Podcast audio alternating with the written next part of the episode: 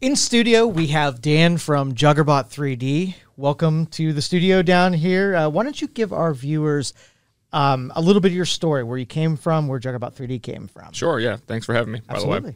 Uh, so, Juggerbot 3D is an OEM in the industrial 3D printing space. We manufacture large format industrial 3D printers that are pretty uniquely capable of processing a real wide variety of performance materials. So, we find ourselves in a lot of really interesting uh, niche applications where 3D printing historically has not been a, a very good fit. Um, we started back in 2014. It was uh, there was three of us. We were all um, pursuing our undergraduate engineering degrees at Youngstown State University, and um, one of our professors was very involved with America Makes, which is the national accelerator for uh, 3D printing. For that being uh, installed here in downtown Youngstown, so we were, I think, privy to the the future of 3D printing at a time when most people were still either not in the know, it, you know, really weren't familiar with 3D printing at all, or um, were familiar with it for prototyping purposes, which I think was a benefit to us. We all uh, have, uh, I think, some entrepreneurial influences in our lives. So immediately, you know, we're thinking, how can we uh, start a business, a manufacturing business that utilizes 3D printing? Uh, so this is like 2013ish and uh, quickly found out that at that point in time there was this huge gap between some of the industrial printers that were doing more functional printing or production uh, and a lot of the printers that were getting uh, the mainstream attention which were more so for education and, and, and diy kind of hobbyists uh, so that's when we decided that we would address that gap between there and, and uh, initially start off with a, an engineering grade printer which has eventually evolved to be more of a um, all things industrial type of 3d printing So now you guys have been a really long tenant of YB, the YBI building down there. Are you the longest running down there? I don't. I wouldn't. We're probably not the longest running, but we're up there. Okay. Yeah, they've been really good to us. Um, we, we, you know, they're we could not have asked for a better partner, and you know, I'd say they serve multiple roles. They're they're friends. They're um, a lot of cases they're like evangelists for us. They are uh, advisors to us. They make sure that we um, have what we need and don't mess up too bad when we're going down the wrong path. So And they're very connected. So I'm Very sure lots of opportunities come to your doorstep. that- Absolutely. Yeah, definitely. Including actually America Makes being one of their portfolio companies. We're we're within a 20 second walk to America Makes. And being that it is the again the national accelerator, they have a lot of uh, events that they host. They have a lot of projects that uh, they have calls out for, and a lot of um, traffic that comes through that building for meetings or for you know reviews. So we've got prime real estate being kind of right across the parking lot from them. So the general public, their their exposure to 3D printing is probably pretty limited. Those hobbyists that you talk about. So when you have some kind of industrial setting or manufacturing setting with 3D printers, kind of paint that picture of like who is your industry and who's your customer for these. So we break it down um, in you know if you look at kind of like a, a table, a lot of our applications, the low hanging fruit is in tooling, but we've seen a, a significant amount of uh, traction in end use parts as well. So using 3D printing as the end means to produce whatever it's going to be. Uh, by industry, we've got a fair amount of business in the defense sector, in aerospace, in energy, and then outside of that, we we really focus on transportation, which would be um, marine, so boat building, as well as like your um, non-automotive type of equipment. Let me give you two examples that were just blew my mind because they're such a good idea. So one was the one was the Navy, and um, if they were out to sea and they broke a bolt or had some kind of like something go awry, they would have to come all the way back in into harbor and you know restock and, and replace that. Now they can just print their own tooling or, or their own uh, parts out there and not have to break stride from being at sea. And I'm thinking that's genius. Yeah, yeah, that's the goal, right? Is uh, to be able to have more of a, a leveraged manufacturing base. Now, again, a lot of the the Navy ships are we, we can't even really fathom how big they are and how equipped they are. They have their own machine shops. There's a lot, uh, the stored inventory. So depending on what kind of bolt, yeah, it could it could be in, they could put them in bad shape. But there's a lot of things that that go bad, um, and there's a lot of um, purpose and I think reason behind, or I should say, um, incentive to be able to have this more distributed manufacturing technology that can be whether you're out at sea or whether you're in you know um, the Arctic Circle or in uh, a place where you really don't have ready, ready access and logistics support to, to bring in finished product from more traditional manufacturing places. Yeah, and the second one um, is a a company that does like robotics and automations. And when they prototype some stuff, they used to have to put CAD together, send it away, get uh, the the prototype back like three weeks later, and then see if it worked, if it fit, if it did its thing. And now they go and drive it right into the 3D printer, print their own prototype, and see if it fits and works. And it sped the invention time up like huge. Absolutely, and even I guess from a time to market or um, you know on demand kind of manufacturing, one of our uh, core customers, which has been a great partner to us as well, is a company called BDI Additive. And uh, they're headquartered out BDI, the parent company is headquartered out of Cleveland, but they're um, parts replication business, as they call it, is headquartered here in Youngstown, and that's the premise of their business model. They've got a huge business that's all built on being able to essentially uh, supply industrial, or I should say, distribute industrial supplies, everything from bearings to gears and sprockets, and it's the portfolio is now, or I should say, the catalog has expanded to include tapes and adhesives and all kinds of stuff. Well, 3D printing is something that can, uh, you know, they can use to uh, leverage that footprint in those relationships to then be able to offer uh, obsolete or long lead time items. And in the, you know, especially with some of the largest manufacturers in the world, every hour that the, the plant isn't running is tens of thousands of dollars, if not more, of lost revenue. So yeah, de- definitely some interesting ways you can different philosophies on how you can now approach business. So, and and if, for viewers that, that don't understand how 3D printing works, is is think about it as you know your basic printer prints two dimensionally, where on a sheet of paper. Now, if you were to stack a, a ream of papers together and have some kind of computer plot out all the pixels that should be filled in, right? It, Right. it does that over and over again. So I've I've gotten like doing a model. It, I've gotten 26 hours into a project and have something go awry. It's a bummer. it is. It's frustrating. Yes, yes. We've had we've had prints. So reliability is something we focus a lot on because again, uh, when somebody buys our machines or if, if we're working with somebody, it's not uh, generally tied to a bigger project where if they have a couple fails, it's going to be okay. There's going to be big problems if it's on the production floor or if it's in the, in the machine tool uh, in the machine shop. Then um, there's a lot more criticisms over delays. And so reliability comes largely into the, uh, I think, first and foremost into the architecture of the machine. So the quality of the components, the the actual construction of the machine itself to be repeatable time and time and time again, and then the control side, which is where we spend a lot of time. We've got a, I call it a, a software stack. It's basically a whole uh, suite of um, calibration programs and software tools that that really streamline production. So two things. Like, do you have any limitations on how big a, a- machine could be built to accommodate? Good question and, and timely. So, um, for most of the world, we'd be considered large format. Our, the machines we currently offer, which we call our Tradesman series, that would be considered a large format machine. It's build volume, so we can build, in theory, a part that is three feet by four feet by four feet. And we've printed parts that have been, you know, more than 500 pounds, so fairly large, large parts. Um, our particular technique, the type of 3D printing technology we've developed, is called uh, fused granular fabrication. We, uh, we refer to it as pellet fed 3D printing.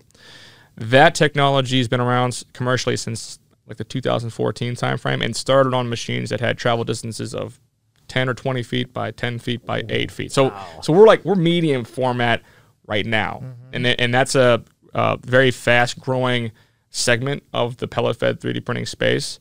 Um, and we're the technology leaders in that space in, in a lot of different perspectives. We'll be uh, very quickly getting into larger machines than that, which you know you'll stick around. You'll see an announcement from us here in the coming weeks. Beautiful. Yeah. This episode was brought to you by Youngstown Computer, the Valley's technology company. We appreciate the loyalty and all you have shown us over the years, and it's our promise to serve all the technology needs of the Valley. Call 330 259 7278. We have both home and business services available. Everything from repair, installations, and new equipment. You can improve your Wi Fi and have technology serve you better. Call 330 259 7278. Or you can schedule your appointment right now on youngstowncomputer.com and look for the red Book Now button.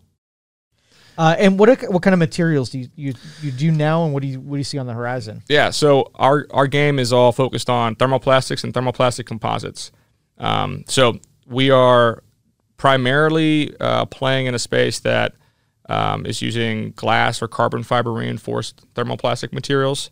Um, but we've done a lot of unfilled materials. We actually, you know, one of the interesting things about pellet fed 3D printing is that um, it it there's a I hate to use the word synergy, but there's a very nice fit between uh, pellet fed 3D printing and material science and developments in both. So basically, uh, when you have a development in one, it's it's a catalyst to developments in another one, and mm-hmm. vice versa. So not only do we deal with more common uh, fiber reinforced materials, but we've done material we've we've dealt with materials that have um, like carbon nanotubes or or nano uh, nanoparticle technology, and a lot of uh, materials that are kind of pushing the sustainability um, uh, the sustainability play, which is both recycled materials as well as materials that are made with you know more like um, bio-friendly materials and or natural fibers.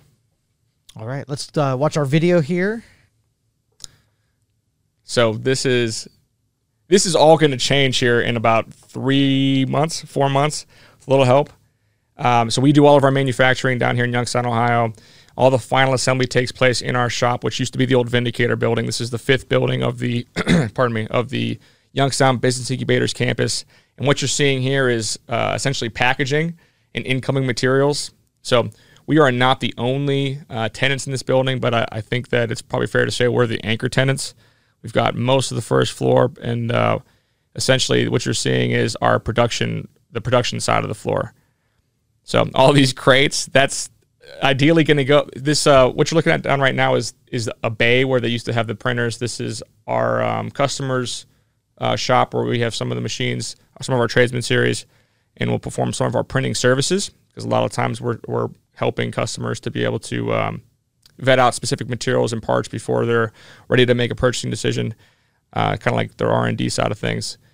But we'll be building out a, in part of our, our phase one expansion, a mezzanine structure. So all those packaging, all that packaging, all those materials are actually coming through a different side. We're just um, outpacing construction. Good problem to have. Absolutely. Right? Good problem 100%. to have. What you're seeing here. So this is actually what what the thermoplastic and composite pellets look like. And I think uh, when, I, don't, I don't know what usually comes to mind when people think of pellets, but traditionally um, material extrusion 3D printing is in filament form. So this uh, these pellets, this is obviously one of the big reasons we're able to tap into a much wider variety of materials.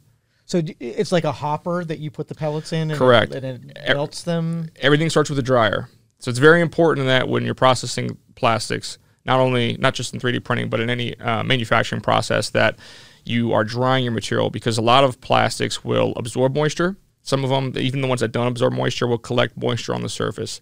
And if you do not remove that moisture down to at least to a, a minimum percentage, then you'll have a lot of issues with extrusion and with processing. Sometimes, if it's really bad, you'll see off gassing. There'll be legitimate bubbles coming out of the extruder. Other times, uh, in the worst case scenario, you won't see it. You'll end up making your part, but the bonds between each layer are very, very weak. So then the part will ultimately fail.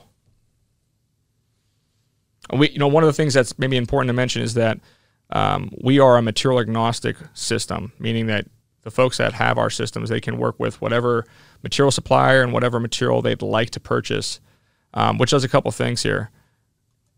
So there's been about for the past decade a debate going on in the 3D printing world between proprietary material systems or closed systems, where if you buy their system, you have to basically buy materials. It's like the Gillette business model, right? Right. You got to buy materials from that from that uh, OEM, and that artificially inflates the price of the materials they have and really drastically reduces the number of options that their users have to choose from. Um, so when you ask people, you know, do you do you want to be stuck buying these materials or do you want the freedom to choose? Human nature would have you say, yeah, I want the freedom to choose. I want to have control of my own destiny. Um, and that's a that's a big thing, except for the fact that then those folks have to develop the process parameters for all the different materials they're trying to choose from, which can, can kind of be tricky. Some of those software tools I mentioned make a world of difference in being able to help uh, enable the tradespeople that will be dealing with these systems, but historically it's been a, it's been kind of a challenge. The the promotion of this being such an easy technology to use has really been, um, I think, a hindrance to further progress because if you buy a machine and you're you're promised that it's going to work, and then ultimately be, it's a heavy paperweight, that that hurts everybody else. So we really try to be on the forefront of of uh, articulating these challenges, and then you know obviously spend a lot of time on trying to develop solutions for them. Yeah, even like the regular printing market, where if you buy OEM ink right from the Oh, printer sure. manufacturer, it has a tendency to go a little bit smoother and be a little bit easier. Yes, definitely, definitely. So very similar, uh, good parallel there. This is a dryer, so as I mentioned, everything is. Uh, you want to make sure you're drying on your materials before you start. Uh, really important. The machine you see here is actually an older machine. So we started off in the filament uh, and, and with filament technology, um, and they're both material extrusion, filament and pellet based printing, except for the fact that uh, for well, for one, filament has been around since the early '80s. Um, so it's one of the uh, original uh, additive manufacturing technologies. And while there's a huge um, installation base out there, it's a very big market, very well established, and very segmented. Um, it's obviously very competitive, and there's you know there's more of that noise on you know what it really takes to be a good machine, what it, you know who you can work with. Uh, so in 2022, early early last year, we were one of uh, I call it like four or five big players in the the fast growing pellet fed 3D printing space. And then within a two month span, our biggest competitor got purchased by 3D Systems, and our um, what we consider our second biggest competitor decided they're going to exit 3D printing altogether. So we got out of filament, which was the F332 you just saw, and we doubled down on pellet because we saw that, that we we were in a really good position to take advantage of this really fast growing segment because ultimately we want to become the global leader uh, and premier partner in in that space. That's beautiful. This is the P344 here. These are actually BDI Additives machine. Again, we have a, a really good relationship with them. I'm very thankful for that relationship. But uh, as this is uh, our marketing manager, Ben, is walking you through some of the materials that we deal with would include your high temperature or aerospace grade materials, uh, which obviously is really important. And these are some of the hardest materials to process. Uh, big reason being um, it's not just about drying and maintaining that composition, but you have to be able to artificially create an environment which those materials can be handled. So a lot of times, you know, we don't have physical surfaces that can help control the uh, the cooling or how much heat is held within the part that's being made. It's just air. So you have to essentially create like an oven within the system, and to, to do that in a way that that uh, not just mitigates variance, but also creates some kind of consistent temperature throughout the whole chamber and uh, doesn't compromise the other components of the system is quite the challenge. We've we've got obviously nine years of experience figuring that out. Right. Uh, we think we've done a pretty good job with that. Uh, but that kind of mixed in with the controls of what you're seeing here, that's that's um, a very vital combination. Need social media management or marketing services for your business? We specialize in graphic design, logos and rebranding, commercial video production, podcast production, social media design, and advertising campaigns, newsletters, radio advertising, and voiceovers. Call Youngstown Studio Marketing today, oh, 330 259 7278, and choose option three. Youngstown Studio Marketing, a Youngstown computer company. Earlier this year, BDI announced the uh, their second machine, their second P344. Um, so they've actually kind of expanded, kind of a, uh, maybe a, a shout out to them. They've done a really good job. They've expanded out of just doing long lead time items, and they've started to engineer some of their own parts for their customers. So a lot of large pieces, a lot of covers, um, and and again, we've actually been able to because of that capacity, bring in some pretty cool projects. One that's worth noting was uh, um, when's the last time you were at airport? It's been a while. in a while. Okay, so uh, especially with international airports now, there's a big trend to change the whole experience for the people that are are going on flights. And terminals are getting longer. There's more distance, so the people movers you see are becoming more abundant, and uh, they're not just golf carts anymore. There's they're electric. There's connectivity involved. Some of them are going towards the autonomous route. One of those manufacturers is a customer of ours, and, and we printed uh, a, not just one prototype, but a whole um, basically arsenal of the body kits for the, the incomplete body for uh, people movers last year on those machines, which is really a fun project to do. So this is the basement here of Tech Block Building Five. We're gonna, I think, walk back up. This is uh, our original printing press. I'm just kidding. That's a that's a printing press from, from the Vindicator back in the day. A little testament to uh, what was and what is now. Funny funny side story. Zach and I. So Zach's our, the other co-founder. He's our president. We both deliver papers for the Vindicator. Really? So when we were kids, we were each here at some point in time, either picking papers up or dropping checks off or whatever have you.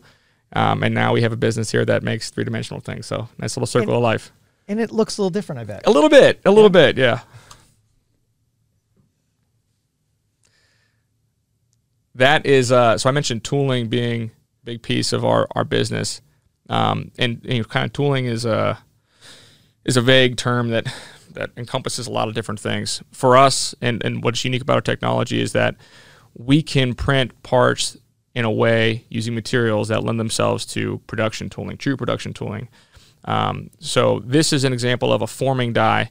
Uh, this is just the, the sample piece. An actual one was printed down at Oak Ridge National Labs, which who is a uh, technology partner of ours, um, a male and a female side, where it's printed, and then there's some post processing on the interfacing surface, which is why you see part of that smooth and part of it rough. The rough piece is as printed. The smooth part is after um, I think they put it on a router, and then they do a wet sanding process. But they use these to, to stamp the hood of a Shelby GT Cobra. Oh, no kidding. Yeah, yeah, so pretty cool. More tooling. This is a composite tool, an example of a composite tool for the aerospace industry, for a carbon fiber baffle. And then uh, what's kind of those are those are fun prints. We have a, a couple engineers that are very creative and have um, come up with a couple designs for both burn in, so basically the initial test and calibration. But uh, you'd be surprised how much uh, traction and how much attention 3D printing, specifically our 3D printing, is getting from the construction industry for furniture as well as infrastructure. Right again, right now you see a lot of things that are just piled where we can place them because we need the space for production. Again, good problem to have. Yes. Um, and also, some of these things will be moving either upstairs or be uh, moving all together. So, like that gray machine you see back there, that is actually our Gen 1 Tradesman Series P344. Uh, we built that in 2019 um, and officially launched that line in March of 2020, which was a great time to launch a product line. Heck yeah. Walking into the floor here, uh, we we just uh, we just onboarded our 10th employee, and, and with a little you know, a little luck here, we're hoping to have the 11th employee on board by the end of the month. But um, we really have a, a, pretty aggressive growth plan. It's it's all doable. It's all, all comes with pipeline. Uh, but next year we should probably be around 18 to 20 people full time. Nice. Yeah. Beautiful. So you're walking through one of the work cells right now. If I'm seeing this correctly, this is probably the cell one, which is where a lot of the electrical assembly takes place. And then that's the view to the side in, in cell two and cell three, which is where the frame starts coming together. It's surprising. I think when people walk through here, they don't realize that we, especially when they see our piece of equipment, if they know what it looks like before they go into it, they don't realize that it all gets made there. But our team's done a really good job. And our, our background is industrial engineering. Um, we're lucky to have a team that I think is both, you know, they can they can do the computer work, but they can also get their hands dirty and, and dig into it. And it's been, um, you know, I'd say a blessing because there's not that much space in here. It's really amazing what they've been able to do. That's the chamber I mentioned, right? You can't really, you know, you can kind of see it here. Um, the side walls and the back walls, that's all stainless steel. It's insulated and we're, we're circulating heat through that back wall to get up to 95 degrees Celsius pretty consistently throughout the entire chamber. So as a point of reference, I believe it's 40 degrees Celsius is technically room temperature. So it gets pretty hot in there. Here's a look at the interface. And I, right now, uh, what you're seeing is the configuration for our material card, which is a recent launch that we did earlier this year. That is the culmination of that that software stack I mentioned. We've got a couple really cool enabling tools or technology we've developed that really uh, kind of flip the way tool paths are generated on its head. So historically, especially on a, um, a material agnostic printer, I like to think of it like toolpaths being generated from the ground up. Now, the PelletFed 3D printing process there are thousands of variables that you have to control. Um, and the process is dynamic by nature. So things will change as a print is going on or as you, you know, either use a different material or use a different nozzle size, but they're not going to change necessarily in, in linear correlation to each other. So in order for somebody to have a full parameter set or data set for a specific material, machine configuration combo, you're talking about thousands and thousands of different um, scenarios that they have to play through and hone in on each one of those parameters. You're talking extrusion speeds, temperatures, bed temperatures, acceleration and deceleration, etc. So instead of having to do that ground up type of work that is obviously prohibitive to this being a, func- a viable um, manufacturing process, uh, our team has developed what I like to think of as a top down approach called bead area mode. So after you've identified your core printing, pro- uh, your I should say um, your processing windows, like this is the minimum and maximum these things can be. We have made it so that the operator can dictate just the the fundamental elements of a print, which is your layer height and your bead width, and then everything else is driven from that. Dry air dryers, more more uh, incoming material. Actually, everything you see here is gone already. Kind of a, again good problem to have. Exactly. But, Doesn't uh, spend time there. Yeah, yeah. It was kind of scary too. We we uh, decided to get out of what we called build to order. So we would buy, uh, we would start the production process after we had an order from a, a customer. Um, but especially with where the manufacturing landscape was coming out of COVID, prices were prices were uh, really volatile. Lead times were all over the chart, and sometimes we were getting lead times that would put us out, you know, nine ten months. So we made the decision that we were going to invest in stock, and uh, with firm belief that there was need there, that we had the right tools for the job, and again, we we have. I'm proud to say that we have sold out of all of our 2023 stock. This is some of this is, is the 2023 stock. Some of it is the 2024 because we ended up pulling that order ahead and uh, started that just this past week. Um, now I mentioned that we have a phase one expansion, which will build that mezzanine structure out and we'll take up most of the second floor. So we'll have roughly 50 or 60 percent of the, the building. We'll have a phase two expansion plan that will take us out of that building more than likely more than likely because of the larger system and because of you know just the growing demands. Um, we'll probably embark on that late 2024 early 2025 now you're just seeing the pellet extrusion t- process in place. This is this either is a really small part or really big nozzle or it's slowed down because now we're pumping out a lot of material uh, and we're, we're our extruders are capable of extruding more than 300 times faster than traditional 3D printing. Um, but sometimes, it, depending on what the um, the nozzle configuration is or the part size, the the distance, uh, excuse me, the um, the travel distance of the machine itself is is pretty impressive. It can fly around. Well, thank you for uh, letting us peer into your world Absolutely. for today. Um, if anybody wants to look in and, and learn more about your company, where can they find you? Uh, you can go to our website We're at uh, www.juggerbot3d.com. That's J U G G E R B O T 3D.com. Uh, you can follow us on LinkedIn and you can always reach out to us um, at, at uh, uh, 330 301 2190.